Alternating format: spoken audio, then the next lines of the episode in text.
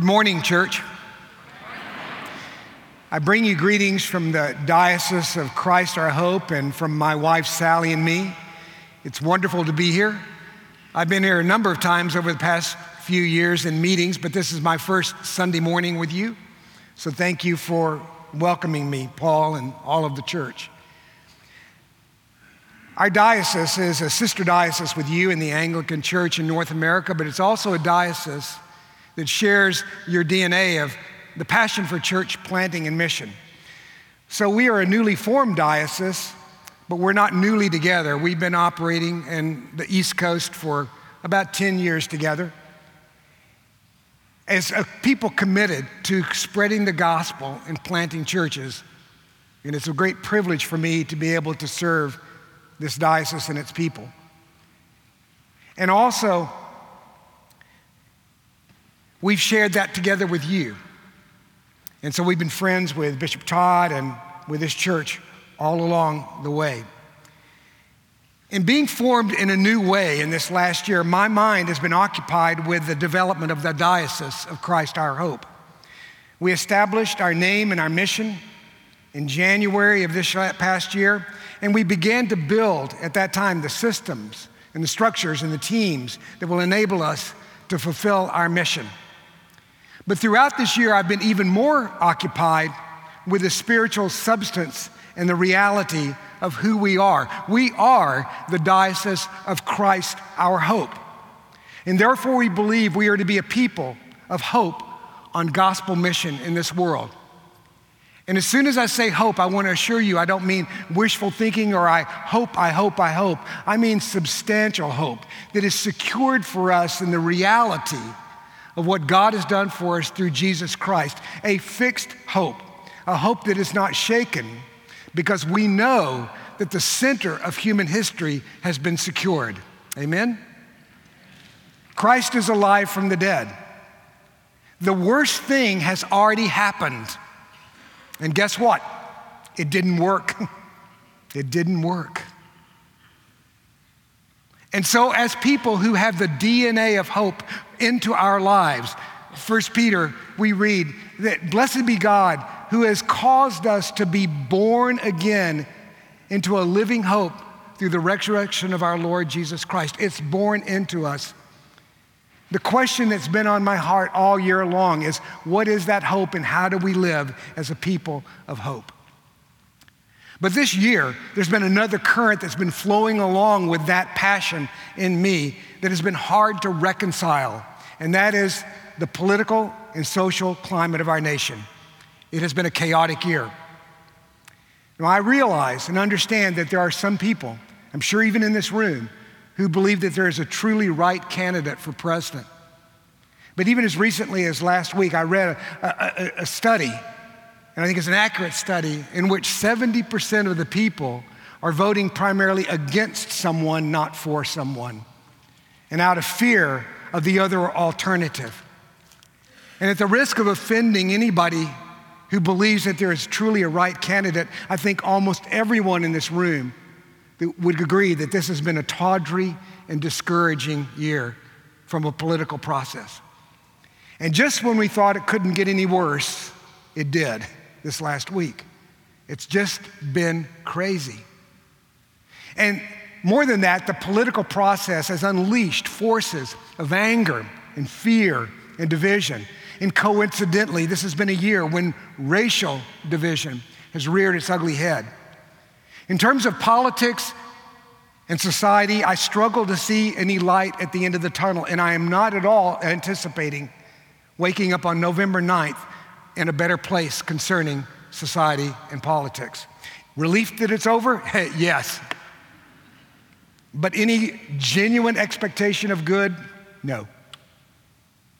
As a citizen, how do I stand at this moment? As a bishop, how do I speak into this moment? Because that's part of my responsibility.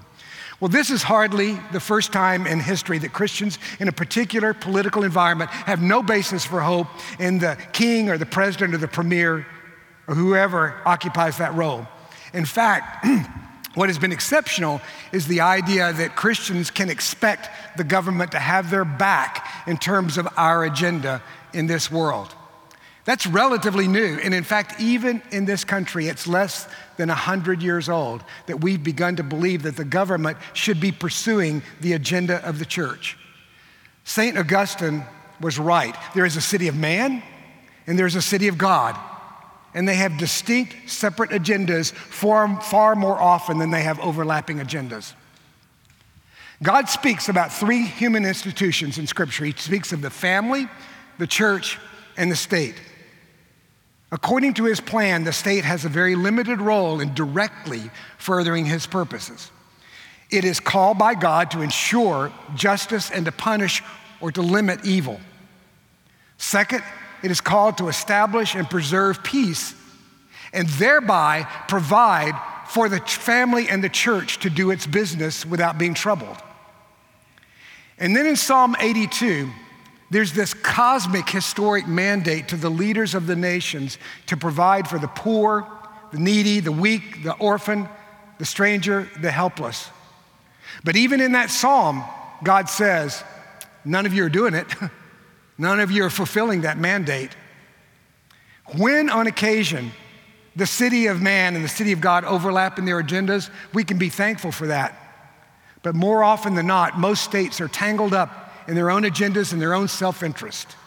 And they end up opposing the very work that God has given them to do, whether that's on the right or on the left. And most of us would conclude that the situation that we're in is largely chaotic. Well, let me share good news with you today, because this is a good news sermon. My hope lies elsewhere. God has given us hope in Jesus Christ. And as I've pondered this, the New Testament books of 1 Peter and Hebrews have informed my study of hope this year, and both of them are crammed with hope. I would encourage you, if you want to follow along, open up your Bibles, Hebrews for just a moment, and then 1 Peter. Listen to these verses from Hebrews. Hebrews 4 16. Let us with confidence draw near to the throne of grace that we may receive mercy and find grace to help in time of need. Even as I come to you today, what I prayed before this sermon was from my heart I need the Lord. But I pray that in the confidence that God welcomes my prayer and responds to my prayer with help in time of need. That is hope. In chapter 6 of Hebrews, the writer says, We desire each one of you to show the same earnestness and to have the full assurance of hope until the end. This was written to a people who were in persecution, such severe persecution that they were literally considering walking away from the Christian faith in order to save their skin. And he says, Hang in there. I call you to hang on to your hope and be, hold it to the end. Never give it up. He says later on in that chapter that we have fled to refuge, to God for refuge. And we, as we do so, he writes so that we might have strong encouragement to hold fast to the hope set before us. We have this as a sure and steadfast anchor of the soul, a hope that enters into the inner place behind the curtain.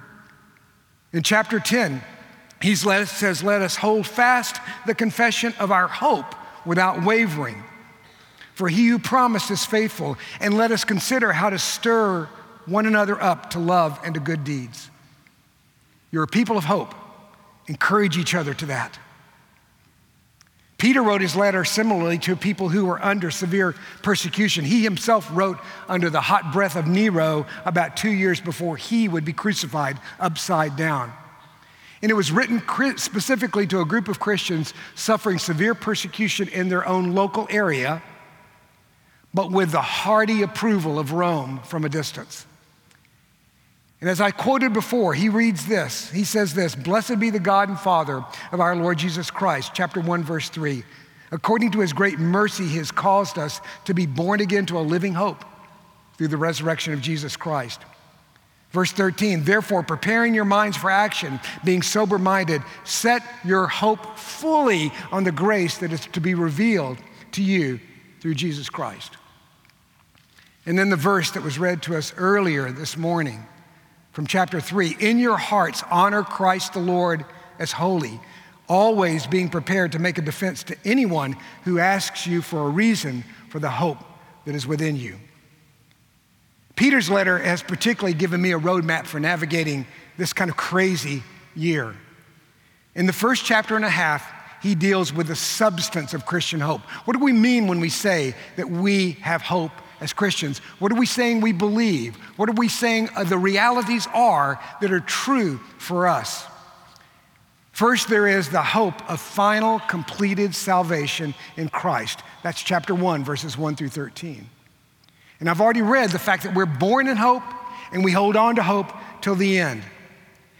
We stand in the middle of the story of God's redemptive work. We are people who are in a train, a road, a river of salvation from the throne of God unto the new creation, the new heaven, and the new earth. We're on that river, and it is God who is taking us there. Hallelujah. And God has guaranteed it, God has secured it. I have a friend named Brandon Walsh, and he said, You know what? He, a young guy in his 20s, and he said, Bishop Steve, I do not have fear. He said, because the worst thing that Satan can do is to destroy. God has the power to resurrect and to create. And at the end of the time, I know the end of the story. And that infects us. Many of us are afraid, anxious, fearful of the moment, fearful of death.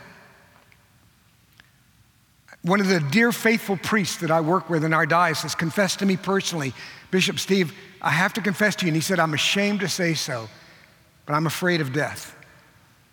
It's common to many of us. And yet there is this promise that what Jesus is, we will be. And when we look at the resurrected Jesus Christ, we can see ourselves and our future. That is the hope of eternal salvation. Second, we have the hope of personal transformation in this life. So not only are we headed for eternity, we have the hope that we will not always be, even in this life, the way we are right now. Hallelujah. Verse 14 of chapter 1 As obedient children, do not be conformed to the passions of your former ignorance, but as he who called you is holy, you also be holy in all your conduct. Since it is written, You shall be holy, for I am holy. Most of the, my life, I've read that purely as a command, and there is a command there you be holy because God is holy, so you make the choices of holiness in your own life. It is a command. But what I have only seen this last year is that it's also attached to a promise You shall be holy, for I am holy. It's in your DNA. We've said that several times. Hope is in your DNA, it's from the Father. And holiness is in your DNA, it's from the Father and your DNA will out, is what God is saying. God is at work and He's marshaled His resources of the Holy Spirit and His teaching to encourage us and to help us to walk a road of increasing transformation and holiness. So that sin and temptation that plagues you need not be your story till the end. God will progressively set you free. Now, it won't be completed till you see Christ. It's only when we see him face to face that we shall be fully like him. But we have the hope of increasing freedom from fear and anxiety, or increasing free, freedom from temptation, or increasing love. If you look at yourself in your best and brightest and deepest moments, and you long to be something that you aren't because of Christ, then hold on in hope and keep pursuing that goal. And God will transform you by the power of the Holy Spirit increasingly over the course of your life. Third, we have the hope of a family, the household of faith to share our life with. Chapter 1, verse 22. Having purified your souls by your obedience to the truth for a sincere brotherly love, love one another earnestly from a pure heart. And he goes on, put away malice and deceit and hypocrisy and envy. And then he says, verse 4 of chapter 2 come, As you come to him, a living stone, rejected by men, in the, but in the sight of God, chosen and precious, you yourselves are being built up as a spiritual house, to be a holy priesthood, to offer spiritual sacrifices acceptable to God through Jesus Christ. God says as we come together as the people of God that we encourage each other and help each other unto this transformation. We're being changed. And there is even a hint that as we come in worship, and a little bit later, we're going to come to the climax of our worship around this table as we come as a people of God. God is doing something mysterious and sacramental in our lives to knit us together to be a living temple and a priesthood to God in the world.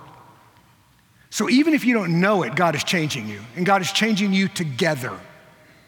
And He's knitting you together, and people are walking with you in wonderful ways. Thank God we need never walk alone in our journey. And I cannot tell you how many times I would have despaired and given up and I think turned away if it hadn't been for my wife, who constantly encourages me, and my friends who've come alongside me. But I want to encourage you that God is doing something even greater than you know. One of the friends of mine who's a pastor, shared with me a story that I got to share with you because to me, I just think this is such a great, good news, miraculous story. He had a guy in his church and the, who was, had come back to the church and he was a little bit awkward with this weekly communion. And he said, you know, why, Pastor, it's just going to get old. You know what I mean? I'm, I'm going to get bored with this. And, and the pastor said, just give it a year. Just see what happens. Just come. And about six months into the year, the guy came up to him after church and he said, well, Pastor, uh, uh, you know, it's working. And my friend said, What, what, do, you, what do you mean it's working? You got to tell me more than. He said, Well, let me write to you. So this is what he wrote It's complicated. First, almost every Sunday, sitting where I do, as people go to the table, I can look forward or across and see men and women I know, people who are suffering, carrying burdens, visible or invisible, and I can silently pray for them as I know some of them do for me. Other mornings, I'm desperate. hoping that there will be some magic in the cup, willing to crawl on my knees to the table just in case. Or the sermon just preached may have overwhelmed me with guilt or gratitude. Parenthesis, it happens, Pastor. And this is a tangible way to say, I believe, Lord, help thou my unbelief. Or to be reminded that we are one in the Lord. Those folks I revere and those I secretly shake my head at from a great height. All belong to Christ, not to me. His blood covers them just as effectively as it does me. Gentile or Jew, free or slave, fit or fat, MD or welfare mother, each week the world erases that from the blackboard of my heart. Each week at the table, Christ patiently writes it back. And I am old, and I now read the obituaries every day. And too often there's a colleague, my latest son is sinking fast. My race is nearly run, and I cringe at what lies ahead. I fear the darkness. But each and every Sunday I hear, stretching all the way back to my childhood, the voice of the pastor, the words of the word, for as often as you drink this bread and eat, eat this bread and drink this cup, you do proclaim the Lord's death until he comes. It matters. Pastor, I'm sorry I said it so poorly. ha! Amazing, huh? God works to transform you as you come together and worship. And then finally, we have the hope of a purpose in life. Chapter 2, verse 9 You're a chosen race, a royal priesthood, a holy nation, a people for God's own possession, that you may proclaim the excellencies of Him who called you out of darkness into his marvelous light. Once you were not a people, but now you are God's people. Once you had not received mercy, but now you have received mercy. We have the hope of having a message to a wounded and broken world. And it's a message contained in what we've already declared as our hope that there is eternal life that has been given to us through the resurrected Jesus Christ that there is the hope of personal transformation in this life, that there's a hope of a family, and now that there's a hope of having a message that people need desperately, whether they realize it or not. That is the substance of our hope, brothers and sisters. And then what Peter does is he turns the corner and he says, Now, how do you live it out? How do you live as a person of hope in this world? And again, he gives four components of that. First, he speaks about surviving capricious and unpredictable and unjust political leaders. Chapter 2, verses 13 and 17. That's encouraging. And then he talks about living Christianly in an oppressive and abusive work environment, verses 18 through 25 of that same chapter, chapter 2. And then he teaches husbands and wives how to live a holy and godly and successful and effective, fulfilled life even if your spouse doesn't share your faith. I think it's interesting that he gives six verses of encouragement to wives and one to husbands, six to one ratio. Maybe that's because there's six to one ratio in terms of wives living with unbearable husbands as husbands living with unbearable wives. Can I get a witness on that? And then finally, he sums it up in verse 8 what we already heard. Finally, all of you have unity of mind, sympathy, brotherly love, a tender heart, and a humble mind. Most of us read that and think that he's talking to us as Christians and how we treat one another, but contextually, that's not true. He's already spoken to the church back in chapter 2. This is speaking to us as people in the world, amongst our neighbors. And he's saying to us, in your neighborhood, in your workplace, in your extended family, even with those who revile you and scorn you and mock you and look down on you. Have sympathy and brotherly love and a tender heart and humility. No matter what we experience from the world, rather than arousing our defenses, how about a little sympathy instead? How about a little humility instead? After all, we only have hope because we have been given hope. We have nothing but what we have been given. I am a sinner saved by grace. It is when I was the enemy of God that God died for me. Christ died for me. And that's true for you too. So we have nothing but what we have been given.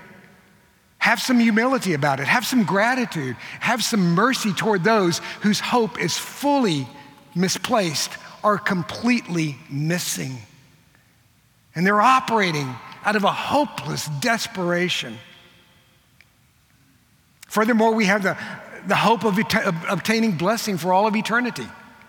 He's already told us that in chapter one. We have an inheritance in heaven reserved for us that God Himself says is secure for you. You have no fear of your eternal blessing. So be generous, give it away and don't hoard it. This text is the New Testament corollary to the famous passage in Jeremiah 29 when the Jews in exile were told how to live in exile. And if, if, you think about it, these are people who have been ripped away from their homes and their businesses, their place of worship. And it's almost unthinkable for us to put ourselves in that situation. But recently it got stirred up in my mind because our daughter and her husband or owners of a successful restaurant in downtown Raleigh, and they're, because of the success, their investors are inviting them to open three other restaurants. And I look at the work that they're doing and the joy and the pleasure of that good, earnest work and good restaurants and all the fun that they're having. And it's wonderful to see my daughter and her family being fulfilled in that good work. Well, what if someday, someday somebody came and ripped you away from it and walked in and claimed it for, its own, for his, own, his own. Or your home that you live in. Or that you were never able to walk into this church again. Well, that's the situation with the Jews in Babylon. And yet, what God says to those people, living among those who are scorning them and mocking them and deriding them, He says, settle there, live your life there, and pray for the city and its welfare the city that I've sent you to. I sent you there in order to pray and in order to be the people of hope. Well, if that's true, how much more that we should claim to be the same? Because we live on the other side of the resurrection. We know the end of the story. We're salt and light scattered into the darkness. How much more should we be people who are embedded in hope? And so Peter rounds it out and says that there should be such an indomitable hope in you that people inevitably will come up and say, Why are you the way you are? Can you please explain to me, knowing what you believe and knowing how much we reject what you believe, how do you still continue to have a smile on your face? I'm not saying that I did a great job of this, but when we first moved into our neighborhood, where we live uh, in Chapel Hill, North Carolina, is pretty much, as I understand it, is fully blue as Collins County is fully red, okay? You know, let's just kind of put that on the table, all right? And the first two significant conversations I had with people in our neighborhood, when they saw my collar, they said, Who are you? I said, An Anglican pastor. First words out of their mouth, Oh, you must be those people who hate gays. Great opening line. And I said, What? Do you know something about me I don't know? Don't think that's true. Sympathy, compassion, understanding. How do I engage? How do I walk that walk as a person of hope? And what God says to me is over the course of your time in that neighborhood, living faithfully to me, I expect that people will eventually come and say, Why are you the way you are? How do you do it? What's going on with you? Well, what impresses me about Peter's exhortations are two simple observations. These are eminently practical ways to live out our hope. Take politics. How do we endure on November 9th, whether it's President Trump or President Clinton? How do we survive what we fear? Well, John Calvin, I think there's a couple of things. I think, first of all, is humility. John Calvin famously wrote, When God wants to punish a nation, he sends them evil rulers. So maybe we need to go, Lord, what do we need to learn here? Our nation has kicked God out of the public square, and we know that. It's determined to marginalize anyone who does not toe the cultural orthodox line. It's determined to silence anyone who speaks prophetically whether it be against scorched earth or scorched womb or in favor of racial division or whatever the issue may be. If we speak against that, we will be marginalized. And maybe God has said to us, okay, you've made your choice, I'll let you have it as a people. But in that regard, we also have to identify with our own pride and our own sense of rights and even as sincere followers of Christ, we think we have rights which are in fact gifts from God. So we demand them rather than say thank you. We claim them rather than receiving them as an opportunity from God. We need to face those things, and that's just the beginning. So maybe humility would be a good way to move into the future. That's very practical. But also, in that regard, continue to not despair, continue not to lose hope, continue to seek to bless and pray for our world. When it comes to the workplace, practically speaking, the Lord instructs us in this book do your work with integrity, endure sorrow with grace, so that if you're treated unjustly, it is never, ever, ever because of your sin.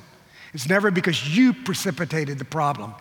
Never be the cause of what happens to you. Same thing in your home. How do you love? Again, Peter explains it in your neighborhood, be undeterred in the calling to bring blessing to others with generosity. These are practical ways to live as people of hope in this world. And then the other thing that encourages me about his teaching is that it's eminently local. We live in this community that's really big on, you know, farm to table and local produce and all that kind of stuff, and everything is farm to table farm to table. Well, I think this is farm to table hope. How do we live it in a practical level? This a couple months ago, I ordained to the diaconate a woman named Teresa, who lives in the same neighborhood as our daughter and her son, uh, our daughter and her husband. And Teresa's in her mid 50s, and she's, you'd never notice her until you got to know her. And her home is the center of hospitality for that neighborhood, and she welcomes everybody in, treats everybody with grace. Engaged because she's truly interested in the people in her neighborhood, even the gay couples that are there. And they're welcome into her home, and she, she doesn't hide who she is, but with warmth and genuine affection and humility, she welcomes them and engages them over the long haul, not just once or twice. When she's not doing that, she spends her time seeking out people on the margins. She goes to nursing homes that are connected to public housing systems in Southeast Raleigh. She loves shopping at the grocery store, which, by statistics, is the most violent neighborhood in Raleigh. And I say, Teresa, what are you there for? And she says, not to make a political statement, that's for sure. I'm there to engage people in conversation. I'm there to talk. So I just look for conversation. I look to meet people. And so at her ordination, there were several people who came out of that context that she had gotten to know. So as I was listening to that, I said, Teresa, it sounds like that your life is dedicated to the least of these. And she just smiled and she said, You know, I never thought about it. I never thought about it. It's just an important statement. But it seems like that's true. That's what I love to do. That's local hope. That's a local life of hope. And as I end this sermon, I want to end with three statements of gratitude. The first is that I'm very grateful to be a fresh call to be a person of hope in practical and local ways. That's what this text does me, for me, and I hope for you as well. I hope that you hear this as an encouragement to think how you can live this life out. I'm grateful, even though that I know few of you personally, that you are born again to a living hope. This place is full of people whose DNA is hope.